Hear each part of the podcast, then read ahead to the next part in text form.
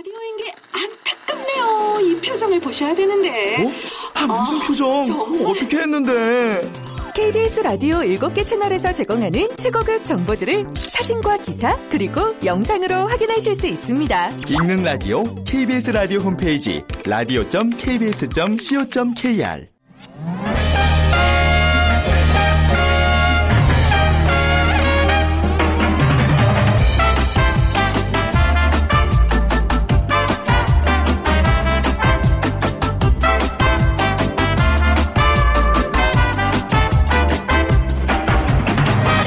안녕하세요. 빅데이터로 보는 세상 아나운서 최현정입니다.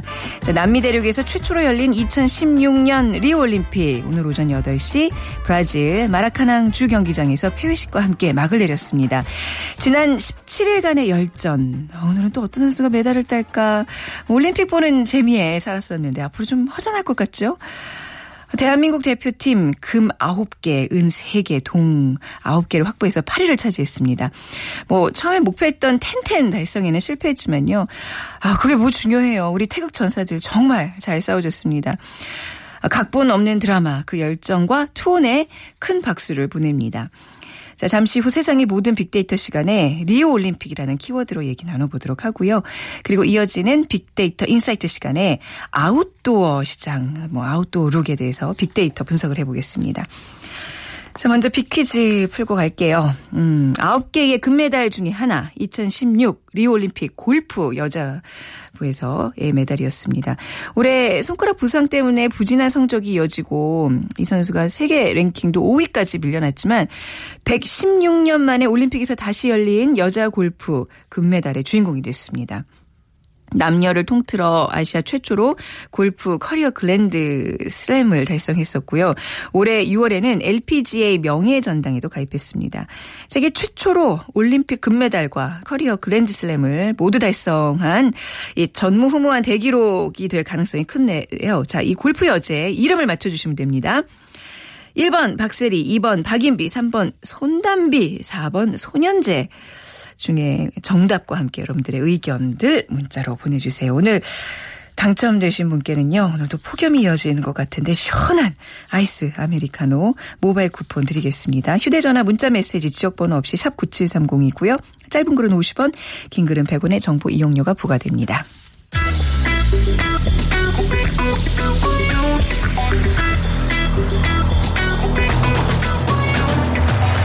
오늘 여러분이 궁금한 모든 이슈를 알아보는 세상의 모든 빅데이터. 다음 소프트 최재원 이사가 분석해드립니다. 네, 다음 소프트 최지원 이사 나오셨습니다. 안녕하세요. 네, 안녕하세요. 아침부터 이렇게 뭐 폐막식 찾아보고 그러셨을 것 같지는 않네요. 바쁘셔서 워낙. 그죠? 네, 아, 저 잠깐 지나가서 보긴 했는데, 네. 어, 이제 거의 끝났죠. 그쵸, 그래서 네. 이 한국이, 어, 금메달 9개, 은메달 3개, 그리고 동메달 9개. 네. 음. 그래서 이제 종합 순위 8위를 했는데, 어, 뭐, 아까 말씀하신 대로 이 금메달 10개, 그리고 10위 안에 드는 목표에서 일단 10위 안에 들었지만, 아유, 근데 뭐 금메달 끼가 뭐가 중요해요. 그렇죠. 이렇게 잘했는데. 저는 네. 다음부터 목표를 잡을 때, 네. 그 금, 금메달 개수가 아니라 전체, 전체. 개수를 그러니까 저도 게 매번 그 같아요. 생각을 해요. 예, 그래야 은메달, 네. 동메달 딴 선수들도 가치가 네. 있다라고 느끼고 이게 무슨 학교 성적 뭐 이번에 꼭 너 반에서 10위 안에 들어라 이렇게 막 그렇죠. 강요하는 부모 마음도 아니고 말이죠. 이게 예. 음. 메달 개수로만 봤을 때는 저희가 8위지만 전체 10위 안에서는 메달 개수가 제일 적어요. 그러니까는 아. 그만큼 우리가 금메달에 집중을 해서 네. 어, 메달을 땄다라고 음. 볼수 있는 거고 우리가 유독 그 정보경 선수가 첫 메달을 받는 거 은메달을 시작으로 해서 이 태권도 차동민 선수 가 네. 이 동메달을 끝으로 해서 올림픽이 지금 끝났는데 어, 말씀하신 대로 이게 그 브라질 리우데자네이루라는 이 도시 자체가 우리나라랑 시차가 어, 너무 12시간 차이기 12시간 때문에 있죠. 그러니까 네. SNS 상에서도 런던 올림픽만큼 관심이 높진 않았어요. 음. 그러니까 이게 시차 문제도 있고요. 그리고 또 올림픽에 대한 관심이 전보다 많이 줄었고 네. 전 세계적으로 다 마찬가지 현상이고요. 하지만 이 올림픽 그 후반대로 갔을 때는 이 치킨보다 언급량이 높게 나타날 네. 정도로 우리의 기준 은 항상 치킨이죠. 그렇죠. 네. 일단 관심이 일단 다시 높아졌다라는 걸좀 알 수 있었습니다. 네. 그래도 좀 관심을 마- 좀 많이 가졌던 종목들이 몇 개 있어요. 네, 예. 그 SNS 상에서는 1위가 그 펜싱 아, 맞습니다. 나왔고요. 그리고 펜싱, 네. 2위가 골프, 그리고 3위가 수영, 그리고 태권도, 육상 순서로 음. 나타났는데 이 펜싱 같은 경우는 우리 그 박상영 선수가 네.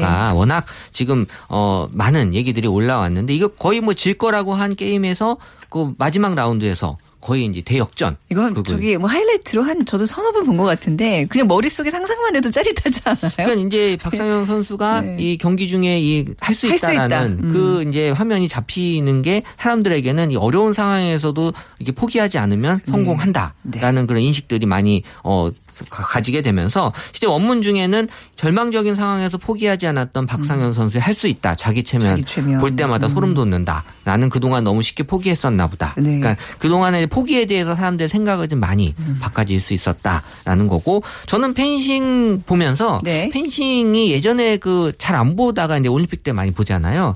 근데 이제 진짜 칼이 아니다 보니까 막 칼도 휘어지고 아니 여기서 그럼 진짜 칼을 써야 아니 되겠습니까? 그건? 아니지만 근데 이제 서로 막 네. 자기가 찔렀다고 막 하기도 어. 하고 그래 서 저는 약간 방식을 네. 지금 먼저 찔린 사람은 전기 충격 같은 거 줘서 좀 쓰러지고 해야지. 웃자고 하는 얘기죠 지금. 예, 아니, 근데 아니 네. 그만큼 지금 뭐 태권도도 전보다 아, 재미없다는 얘기가 나오니까 맞습니다. 사실 네네. 초창기 태권도는 진짜 발차기로 그냥 막 쓰러지고 못 일어나고 그랬었잖아요. 아, 그리고 이제 저는 이제 바- 우리 아나운서실에서 그 뭐 종종 그 뭐 캐스팅 캐스터 하는 친구들과 이제 설명을 들으면서 들으니까 이게 굉장히 재밌더라고요. 근데 그렇죠. 모르고 보니까 재미없는 거예요. 네. 네. 그래서 이제 사실 올림픽에 대한 관심이 네. 앞으로도 더 떨어 질 수 있기 때문에 좀 이런 종목에 대해서 좀 사람들에게 재미나 흥미 요소를. 네. 분명히 이제 생각해 볼 필요는 있지 않을까라는. 좀 그런 생각을 SNS에서 올라온 글도 좀 비슷한 글도 있었고요. 네네. 그리고 이제 골프 같은 경우는 아까 말씀 주셨지만 사실 이게 골든 그랜드 슬램이라는 어, 의미가 있어요. 그러니까 메이저 대회 4회 우승도 했지만 음. 네. 올림픽까지 우승한 선수는 전 세계에 이 선수밖에 그래서 없어요. 골든. 그래서 골든이라는 걸또 붙였고 붙였군요. 사실 이 올림픽이라고 하는 게 116년 만에 그 네. 프랑스 파리 대회 이후 처음 또 열리는 대회이기 때문에 사실 뭐 그 기록이 나올 수가 없었던 거고 음.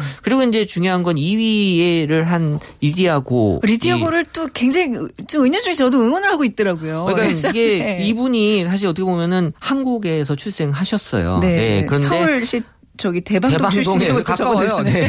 가까운 옆 동네 사시는 네, 분이 네. 본명도 이제 한국 이름으로 고보경이 음. 있고 그리고 또 고려대 심리학과 지금 재학 중이고 네. 근데 여섯 살에 이 골프 때문에 뉴질랜드로 이민을 네, 간. 네. 그러니까는 뭐 어머니 아버지 다 한국 사람이고 딱 봐도 이게 한국 사람으로 보였잖아요. 네. 그래서 SNS 상에서 얘기가 많이 올라왔습니다. 그 음. 1, 2, 1, 2, 2가 다 어떻게 보면 한국하고 관련된 네. 분들이다라는 얘기. 그래서 정말 좋은 의미가 있었던 것 같습니다. 네. 예. 또 이렇게 좀 국적을 바꿔서 또 다른 나라에서 이제 메달 따고 이런 분들은 우리 국민, 우리 이제 대한민국 같은 어, 또 국민으로서 좀 응원을 하게 되지 않나요? 어, 예. 뭐 저는 그쵸. 마찬가지인 것 같아요. 네, 어차피 네. 우리 대한민국 민족인데. 생각을 하고요. 음. 응원도 많이 또 하셨고요 이번에. 네. 네. 자, 올림픽에서 좀 국민들이 많이 아쉬워했던 순간들도 있었어요. 어, 제일 높게 나온 게 그 축구. 축구. 아, 네. 그 8강에서 그 온두라스의 그 침대 축구에 저희가 좀 어려움을 겪었죠. 음. 네. 그리고 또 레슬링에서 아쉬운 또 판정 때문에 동메달을 딴 김현우 선수 얘기가 그 다음으로 아쉬웠던 걸로 올라왔고 그리고 네. 어, 이 리듬 체조 사상 첫 메달 도전했지만 이 또 소년재 선수가 4위로 아쉽게 메달 도전에 실패했 지- 실패하긴 했는데 사실 하지만 아시아 선수로서는 역대 아, 최고의 성적을 값진 사위예요. 네, 값진. 저는 뭐더 네. 큰 의미가 있다라고 볼 수 있고요. 네. 또 이게 어이 그 기사를 보니까 최근 6년간 한국에 머문 시간이 1년밖에 안 된대요. 러시아에서 계속 아. 어, 코치도 러시아 분인 것 같더라고요. 그러니까 네. 그만큼 이 그 이 경기를 위해서 음. 이 종목을 위해서 사실 많은 희생을 했다라고 볼 수 있는 거죠. 네, 참 우리 이런 선수들 몇몇의 어떤 그 인간도 스토리들을 보면 그참 조금 많은 거를 이겨내고 어떤 한계 극복하고 엄청난 담금질을 거쳐서 맞아요. 쉽게 할수 그렇죠. 화면에 나타나는데. 네. 정말 대단들하고 정말 존경심을 표합니다. 그런데 이번 대회에서 아쉬웠던 점이 좀 있었어요. 어, 뭐 올림픽 예, 경기장 경기장에. 얘기가 좀 많이 있었는데 저도 사진 봤는데 정말 그 다이빙 풀의 그 물 색깔이 좀 녹색으로 변해 있어서 어떻게 처리 못했었나? 네, 근데 이게 정말 뭐 녹조 이 조류가 대량으로 번식을 한 어. 거라고 하는데 역시 네. 또 날씨 영향도 있는 것 같고요. 그래서 네. 사실 수질 검사 결과는 몸에 이상 없다고 하는데 막상 또 거기 들어가는 선수들 입장에서는. 아, 아무래도 경기력에 영향을 주지 않을까. 그래서 네. 이제 물을 또 교체하고 해서 그런 대처를 하긴 했는데 어쨌든 이게 얘기가 좀 많이 올라왔고요. 음. 그리고 또 수영장뿐만이 아니라 또 다른 시설에 대해서도 문제점들에 대한 얘기들이 많이 올라와서 SNS 상에서는 부정에 대한 얘기가 아주 높게 82.5% 가까이 올라왔고 이게 뭐 감성어로는 혹독하다, 열악하다, 한숨 짓다, 좋지 않다 이런 얘기들의 지금 부정 연관으로 올라왔고요. 또 선수촌도 되게 좀 열악한 환경이었다고 합니다. 그래서 네. 엘리베이터에 막 갇히는 사건도 있었다고 하고요. 공부스러웠을까요? 네, 또 그 와중에 또 열악한 선수촌을 피해서 또 미국 국가대표 농구팀은 네. 이또 크루즈에서 어, 이 따로. 숙소를 그러니까 하루 어. 숙박비가 210만 원 정도 한다고 하니까 뭐 네. 사실 뭐 경기력을 줄 수 있기 때문에 네. 이렇게까지 뭐 할 필요도 있다라고 또 봐지는 경우도 있고요. 어쨌든 지금 뭐 사상 최악의 올림픽이다라는 얘기가 지금 많이 얘기가 나오고 있는데 사실 그 전에도 사상 최악의 올림픽이다, 최악의 올림픽이다 얘기는 지금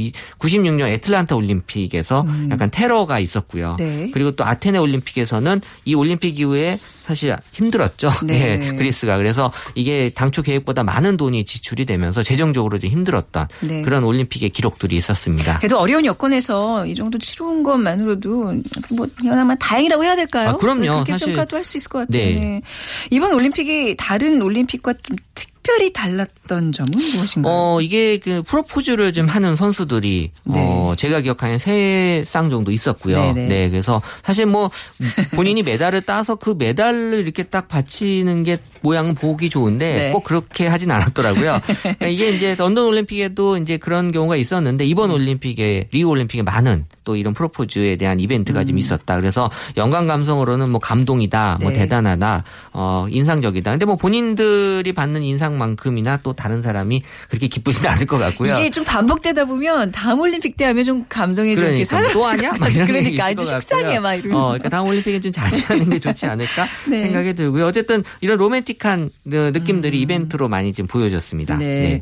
여성들의 참여와 인기가 또 이번 올림픽에서 좀 많이 어, 이번 느껴졌어요. 올림픽 뭐 네. 굳이 뭐 분석할 필요는 없지만 사실 우리 아홉 개 금메달 중에 다섯 개가 네. 여성이 또 따낸 메달이었고요. 네. 그러니까 이 언급하는 선수들도 거의 대부분 여자 선수들이 상위권에 음. 그러니까 뭐 박인비, 김연경, 소년재, 또 네. 탁구의 서유원 선수 그러니까 앞에다 가짜를 붙여요. 그래서 아. 갓인비, 갓연경, 갓연재. 그러니까 거의 뭐 신적인 존재다라고 할 만큼 네. 이 아주 운동을 잘 하시는 그런 선수들이죠. 그래서 이 전 세계 스포츠에서도 여성들에 대한 관심이 좀 음. 많이 높아졌고 그리고 지금 이제 이번 올림픽에서도 이 그이 아랍 쪽에 있는 여성 선수들이 어 실제 그 히잡을 쓰고 네. 히잡을 쓰고 어 참가할 수 있는 종목에 이제 많이 나와서 거기서 이제 올림픽도 이 메달을 또 짜는 어 이집트 여성도 있었고요. 음. 네. 그리고 또 이게 제노린이라는 또 여자 태권도 선수는 또 동메달 또 땄고요. 음. 그래서 이제 이런 아랍 여성들이 이 종목에 나와서 출전하면서 어, 어떤 참여권을 넓힐 수 있다라는 그 무슬림 사회 속에서 여성의 역할에 대한 가능성을 지금 많이 넓혀주고 있다라는 얘기들이 지금 올라오고 있고 그래서 이런 것들이 뭐 남성 여성에 대한 제한을 가질 필요는 없지 않을까. 그리고 이제 거죠. 이번에 뭐 처음 출전한 나라들 뭐 내전에도 불구하고 팀 그런. 네. 팀들 그러니까 이런 것들이 바로 올림픽 정신인 것 같아요. 매번 올림픽 때마다 누- 어느 나라가 1등하고 뭐 순위를 따지는 게 아니라 이번에는 얼마만큼 또 그 올림픽 정신을 실현했느냐 뭐 이런 얘기로 좀 마무리해야 되는 것 같아요. 이번에는 네. 어땠어요? 그러니까 이번에도 그 많이 사람들에게 지금 이 언급이 됐던 영상이 그 뉴질랜드 육상에서 뉴질랜드 선수하고 이 미국 선수가 네. 음. 경기 중에 이제 서로 뒤엉켜 넘어졌는데 어 둘이 서로 부축을 해가면서 그렇죠. 어, 끝까지 완주를 하는 그러니까 올림픽 정신을 그대로 보여준 네. 그런 어떤 영상이었기 때문에 어 사람들로 하여금 드디어 올림픽 정신에 대한 올림픽 대회 의의는 승리하는 게 있는 게 아니라 음. 뭔가 인간에 대한 어떤 성공보다 노력 이런 것들에 대한 얘기들이 많이 있었고 네. SNS 상에서도 어떤 평화나 감동, 찬사, 아름답다. 그러니까 아름답다라는 의미가 전 맞는 것 같아요. 네. 올림픽 정신하고. 그래서 이런 선수들에게 더 극찬을 아끼지 않는 그러니까 메달 딴 선수도 뭐 잘한 거지만 네. 이런 또 감동을 보여준 선수들도 어, 아낌없는 그런 찬사를 받는. 그러니까 음. 과거 올림픽에도 이런 경우는 있었지만 어쨌든 이번에도 그런 올림픽에 대한 정신을 보여주는 사례들이 좀 많이 있었습니다. 우리나라 같은 경우는 이제 그 막내 이은주 선수가 북한 선수와 함께 사진 찍는 게 또 굉장히 그 의미 네. 있는 제스처라고 이제 평을 하면서 언론에 보도가 됐었잖아요. 네, 수줍어하면서 찍은 그 사진이 이런 것도 있었죠. 참 의미가 있는 것 같아요. 네, 그러니까 이런 네. 것들이 올림픽에 지나면서 사람들에게 좀 네. 훈훈한 그쵸. 그런 그런 이미지를 많이 전달해 주는 것 같아요. 네. 아, 근데 정말 우리 리오올림픽 시작 전에도 이 데이터를 분석하면서 얼마나 마음 조마조마했습니까? 무슨 뭐 치안 문제다, 뭐 이것저것 이게 과연 제대로 이루어질 수 있나? 이게 특히 이제 저 같은 경우는 이제 우리 KBS 동료들이 많이, 많이 데리고 갔죠. 가기 때문에 굉장히 걱정했는데 아, 무사히 잘 치러져서 이제 네. 무사 귀환만 남았어요. 그렇죠. 그러니까 예. 선수들이 제일 아마 걱정이 많았을 텐데. 아, 근데 이번에 보도국의 한 기자가 가서 취재 중에 이동하는데 버스가 그 왜 요철을 막 심하게 아, 넘었대요. 네네. 그래서 이제 좀 몸이 튕겨 올라서 천장에 부딪혀가지고 떨어졌는데 아. 척추를 다쳐가지고 입원했어요. 그런 사고도 한 건 있었어요. 조심하셔야겠네요. 네. 자, 우리 가시기 전에 빅퀴즈 다시 한번 부탁드리겠습니다. 네, 그 남녀를 통틀어 아시아 최초로 골프 커리어 스- 그랜드 슬램을 달성했죠. 네. 그래서 올해 6월에는 LPGA 명예의 전당에도 가입을 했고요. 음. 세계 최초로 올림픽 금메달과 커리어 그랜드 슬램을 모두 달성한 업적이 전무후무한 대기록인데 이 골프 여제는 누구일까요? 네. 1번 박세리, 2번 박인비, 3번 손담비, 4번 손현재. 네, 중에 오늘 정답 고르셔서 빅데이터로 보는 세상으로 문자 주세요. 휴대전화 문자 메시지 지역번호 없이 샵 9730이고요. 짧은 글은 50원, 긴 글은 100원의 정보 이용료가 부과됩니다. 오늘 말씀 잘 들었습니다. 네, 감사합니다. 다음 소프트의 최재원 이사였습니다.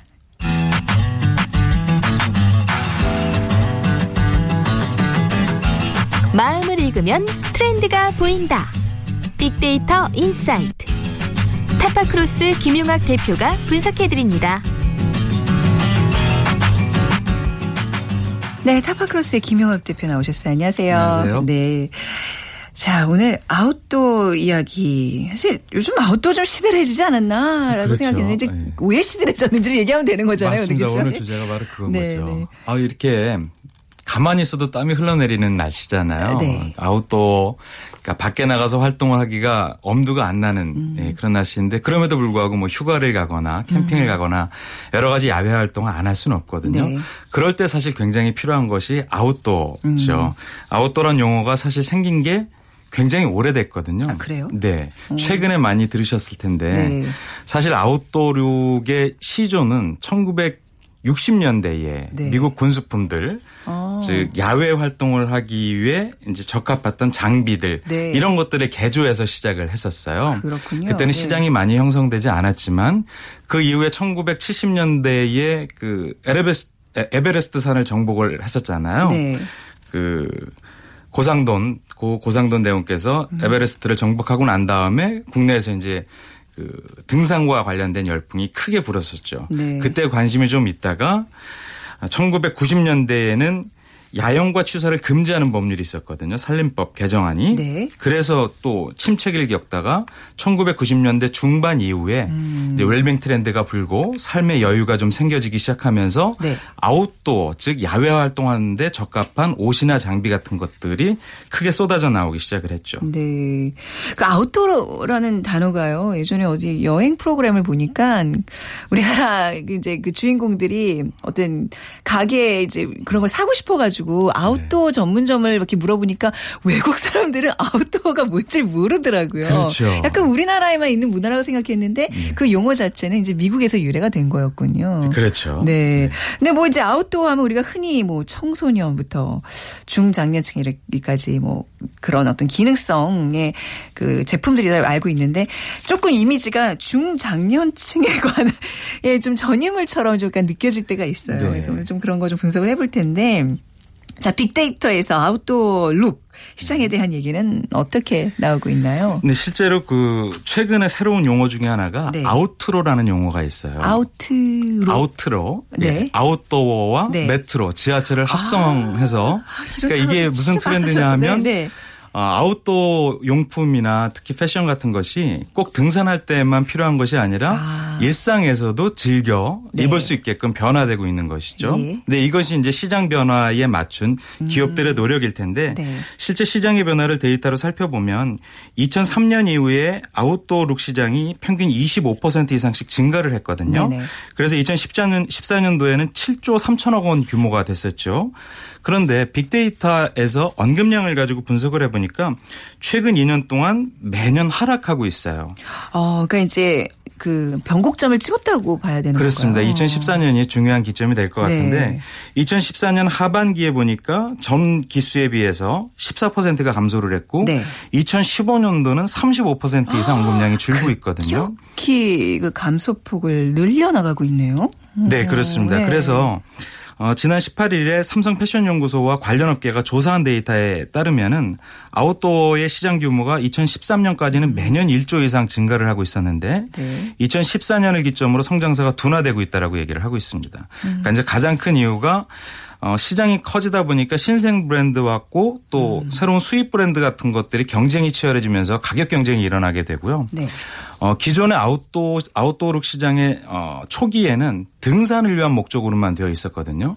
그러니까 단- 산에 가면은 이제 조난 같은 것들을 당하기 쉬우니까 네. 눈에 빨리 띌 수 있도록 원색 위주로 되어 있거나 그래서 네. 울긋불긋 단풍색이었잖아요. 아, 그게 좀 패착인 것 같아요. 네, 울긋불긋이. 그렇습니다. 근데 지나고 보니까 네. 지금 소비자들은 그것을 부담스러워하고 아, 있는 거예요. 부담스럽죠. 네. 그래서 말씀드렸던 아우트로라는 얘기가 나오거든요. 아, 조금 그냥 일상복 같은 예, 느낌으로 바뀌고 그렇습니다. 있는데. 그러니까 고가의 옷을 꼭 등산할 때만 입는 것이 아니라 네. 음. 평상시에도 입을 수 있게끔 이제 변, 업계에서는 그렇게 변화하고 있는 건데 네. 그런 것들이 시장의 변화 때문에 생긴 예, 내용이겠죠. 네. 실제로 감성 분석을 해보니까 아웃도어 룩과 관련돼서 전체적으로는 긍정적인 감성이 90% 이상을 차지하고 있습니다. 그게 긍정적일 수밖에 없는 게 시- 실제로 입어보신 분들은 너무 편해서 벗을 수가 없어요. 그렇죠. 예. 실제로 어, 편하다는 기능성뿐만 아니라 네. 스타일에서도 굉장히 좋은 아. 평가를 내려주고 계세요. 그렇군요. 맵시가 나고 그래서 우리나라 국민들 해외여행 가면은 네. 편하고 맵시가 나니까 등산복을 입고 여행을 많이 그래서 가잖아요. 어느 저기 여행사에서는 그거 하지 말라고 뭐 네, 문자 그렇죠. 보내고 그래서 문제 역풍이 됐었잖아요. 불었죠. 네. 네. 네. 그리고 이제 그 반대의 부정적인 감성을 살펴보니까 호갱이나 비싸다, 뭐 부담이라 이런 용어들이 제일 상위에 나오고 있는데 역시 이것이 이제 패착인 것이죠. 네. 굉장히 고가이기 때문에 사기는 했는데 실제로 사고 나니까 그 광고에 나오는 것처럼 그 가치를 다 느끼지 못해서 네네. 음. 나 이제 또 물렸다라는 호갱에 자주 섞인 표현이라든지 아니면 지나치게 구매하기에는 값이 비싸다는 얘기들이 압도적으로 많이 나타나고 있습니다. 네, 그러니까 이제 뭐 저뿐만 아니라 저도 굉장히 사- 이 등산용품을 좋아해서 한동안 많이 구입을 했는데 지금 하나도 못 입어요. 다 네. 붉은색, 막 초록색이래 가지고요. 근데 이제 부모님들도 요즘 산에 많이 다니시는데 네. 그냥 복장이 이게 사실 별거 아니라고 이렇게 말씀드리지만 네. 또 부모님 또래분들과 같이 다니기에는 좀 갖춰 입으셔야 그렇죠. 그죠 면목도 살고 그래서 좀 사드리곤 하는데 네. 이게 언제부턴가 이 아웃도어 제품들이 우리나라에서 이렇게 부의 상징, 이게 네. 허세의 어떤 지표 이렇게 돼버렸더라고요. 그거 좀 네. 마음 아픈데 자 아웃도어 룩은 좀 우리가 뭐 언제 찾게 되나요? 그래서 아웃도어 외에도. 네. 룩과 구매와 연관된 구매 요인을 분석을 해보니까 캠핑이라든지 네. 스포츠, 등산, 여행의 순으로 언급이 되었는데요. 말씀드렸던 것처럼 대부분 등산으로 시작, 시작된 야외 활동의 범주가 넓어지고 있다는 걸 느끼실 그러네요. 수가 있죠. 네. 근데 그 중에서도 패션이라는 키워드가 3위에 자리 잡고 있었습니다. 음. 말씀하신 것처럼 어 단순히 기능적으로만 만족하는 것이 아니라 네. 스타일이 잘 살아야지만 구매할 수가 있다라는 것이고요. 등산을 많이 다니시는 분들이 주로 중장년층이었거든요. 네. 그래서 중장년층한테 어필하였는데 최근에는 캠핑이라든지 스포츠 영역으로 확산되면서 음. 소비층이 굉장히 넓어지고 있습니다. 특히 캠핑 같은 경우에는 혼자 가지 않고 가족이 가잖아요. 그렇죠. 그러니까 네.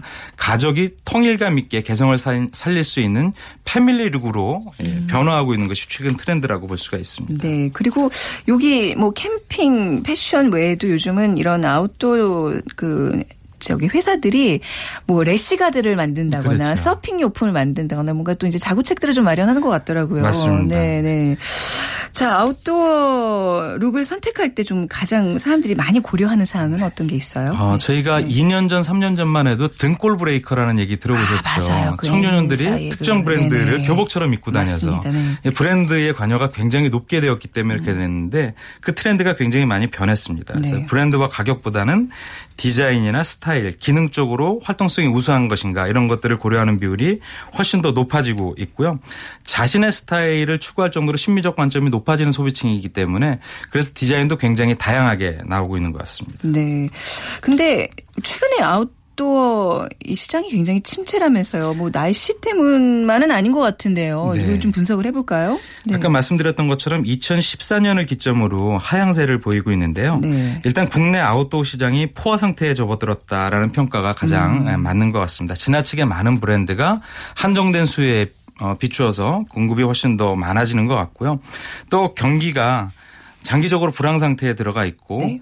여가 활동의 선택 영역이 단순히 등산이라든지 이런 거 외에서 굉장히 넓어졌잖아요. 뭐 자전거를 탈 수도 있고 네. 캠핑을 갈 수도 있고 그래서 예전에 비싸고 원색 위주로 원색 중심의 등산복에서는 어 아웃도어 트렌드가 많이 바뀌어서 제가 작년에도 소개시켜 드린 바가 있었는데 normcore 트렌드라는 얘기를 어, 말씀드렸었잖아요. 네, 다시 한번 좀 개념을 좀 설명해 주신다면요. normal과 네. 하드코어가 결합된 용어인데 굉장히 차려입지 않은 것 같지만 네. 음. 차려입은 것 같은 트렌드들이 패션 트렌드 중에 하나이시죠.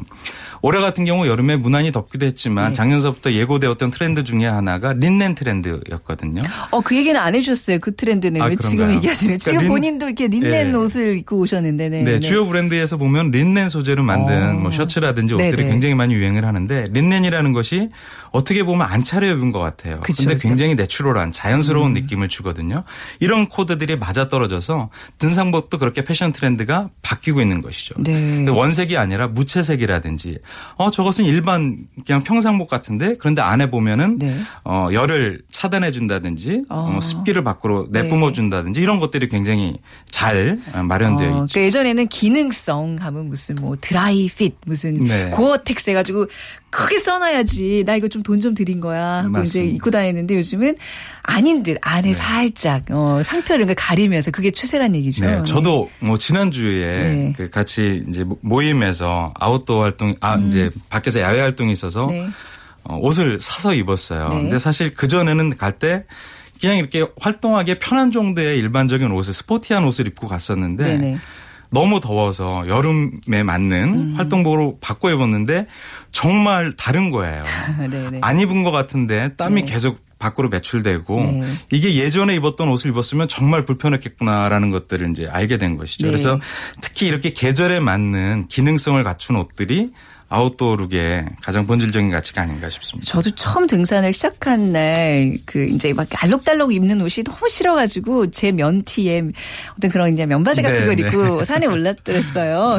죽는 줄 알았어요. 그래서 아 이게 왜 기능성이라는 게 네. 단지 사치가 아니라 왜 필요한지 느껴서 네. 그때부터 좀 갖추기 시작했는데 분명히 필요한 건 맞아요. 근데 맞습니다. 이제 지금 우리 아웃도어 시장에 이제 좀 문제는 포화 상태인 것뿐만 아니라 너무 고가고 네. 그런 좀 그런 걸 좀 부추기는 면이 있잖아요. 그게 네. 문제라는 얘기인데 올해 또 아웃도어룩 시장이 침체가 되는 가장 큰 요인 중에 하나가 날씨도 있는 것 같아요. 저만 해도 작년까지 캠핑을 열심히 다니면서 용품 사서 모으는 재미가 있었는데 올해는 이거 어떻게 처분할까 못 음. 맞습니다. 가겠더라고요. 네. 몇년 전만 해도 네. 아웃도어로 전문 그 브랜드라고 하면 굉장히 가격대가 고가였는데 음. 그렇죠. 이제는 SPA 브랜드라고 하는 네. 저가 패스트 패션 시장에서도 기능성을 담보한 옷들이 굉장히 많이, 많이 나오고 나오죠. 있거든요. 네. 음. 겨울에는 어, 단열을 시켜주는 옷이라든지가 어. 왜 저희가 내복인데 굉장히 열을 보존해주는 그렇죠. 네네. 네이 같은 것들이 네. 있었잖아요. 여름에는 굉장히 저렴한 만 원대 이내에서 음. 굉장히 맵시가 좋은 어그 여름에 어 레시가드라고 아까. 말씀하셨잖아요. 그런 것들도 굉장히 저가가 많이 나와서 네. 꼭 고가의 전문 브랜드를 사지하는 고객들이 넓어지고 있고요. 많은 분들이 쇼핑 채널을 음. 네. 오프라인 매장이나 백화점에 가서 고가의 브랜드를 찾는 것보다는 동일한 브랜드의 상품을 다른 쇼핑 채널에서 살 수 있는 어, 구조가 넓어졌잖아요. 아울렛이라든지 아니면 온라인몰이라든지 음. 네. 프로모션을 통해 사니까 그런 시장이 굉장히 확대되면서 어, 좀 줄어들고 있는 것 같아요. 고가의 브랜드를 음. 사는 경향이. 그러니까 이 아웃도어 이뭐 회사와 관련된 일을 하는 분들이 우리나라에 굉장히 많잖아요. 근데 맞습니다. 이렇게 이런 식으로 침체가 되기 시작하면 정말 도미노처럼 많은 분들이 힘들 텐데 그래서 어, 떻게 좀 사실은 이게 방안이 예. 있을까요? 아웃도어 시장의 네. 확대에 맞물려서 막차를 탔던 여러 브랜드를 준비했던 어. 분들이 굉장히 어려움을 많이 겪고 있는데요. 네. 이런 경우에는 결국엔 소비자들의 움직임이 어디로 바뀌는지를 트래킹하면서 네. 주시할 필요가 있는 것이죠. 그래서 소비자 니즈가 아까 말씀하셨던 것처럼 패션의 트렌드는 굉장히 빠르게 변화하고 있거든요. 그런 것들을 디자인이라든지 아니면 네. 브랜드를 라이센싱할 때부터 전략에 담아서 소비자한테 어필할 수 있는 전략을 구상하는 것이 가장 네. 현실적인 대안이 되겠죠. 시장을 좀 더 이렇게 뭐 제품 영역을 좀 넓히는 것도 방법이 될까요? 여름에 이번에 이제 수영복 같은 거 많이 팔렸을 텐데 그렇죠. 올 겨울엔 또 어떤 상품들 내놔야 될까요? 네. 올겨울 같은 경우를 예측하기에는 뭐 어, 네. 예, 너무 어렵지만 실제적으로 어, 겨울 상품 같은 게 굉장히 경량화되면서도 평소에도 입을 수 있는 형태로 디자인이 많이 바뀌거든요. 네. 예전에 그 패딩 점퍼 보면은 산에 가야지만 어울리는 트렌드였는데 아, 네. 최근에는 아니지 않습니까? 일상복으로 수 일상복으로. 입는 것처럼 그런 형태의 트렌드들이 계속 반영이 될 것 같아요. 네, 알겠습니다. 오늘 아웃도어 룩에 대한 이야기 또 나눠봤습니다. 타파크로스 김영화 대표였습니다. 감사합니다. 감사합니다. 네. 자, 오늘 우리 골프의 여제 박인비 선수 맞춰주신 분들 참 많습니다. 7일 27님, 오늘 처음 청취하는데 앞으로 자주 청취해야겠어요. 어우, 처음 청취하는 날 저희가 아이스 커피 쏴드리겠습니다. 0233님, 골프라는 종목에서 세계 신기록을 세워서 자랑스럽습니다. 예. 박임희 선수 금빛 커리어 이어가시길 해주셨어요. 우리 71270233님 두 분께 커피 드리면서 오늘 시간 마무리하겠습니다. 빅데이터로 보는 세상 내일 오전 11시 10분에 다시 이어집니다. 지금까지 아나운서 최원정이었습니다. 고맙습니다.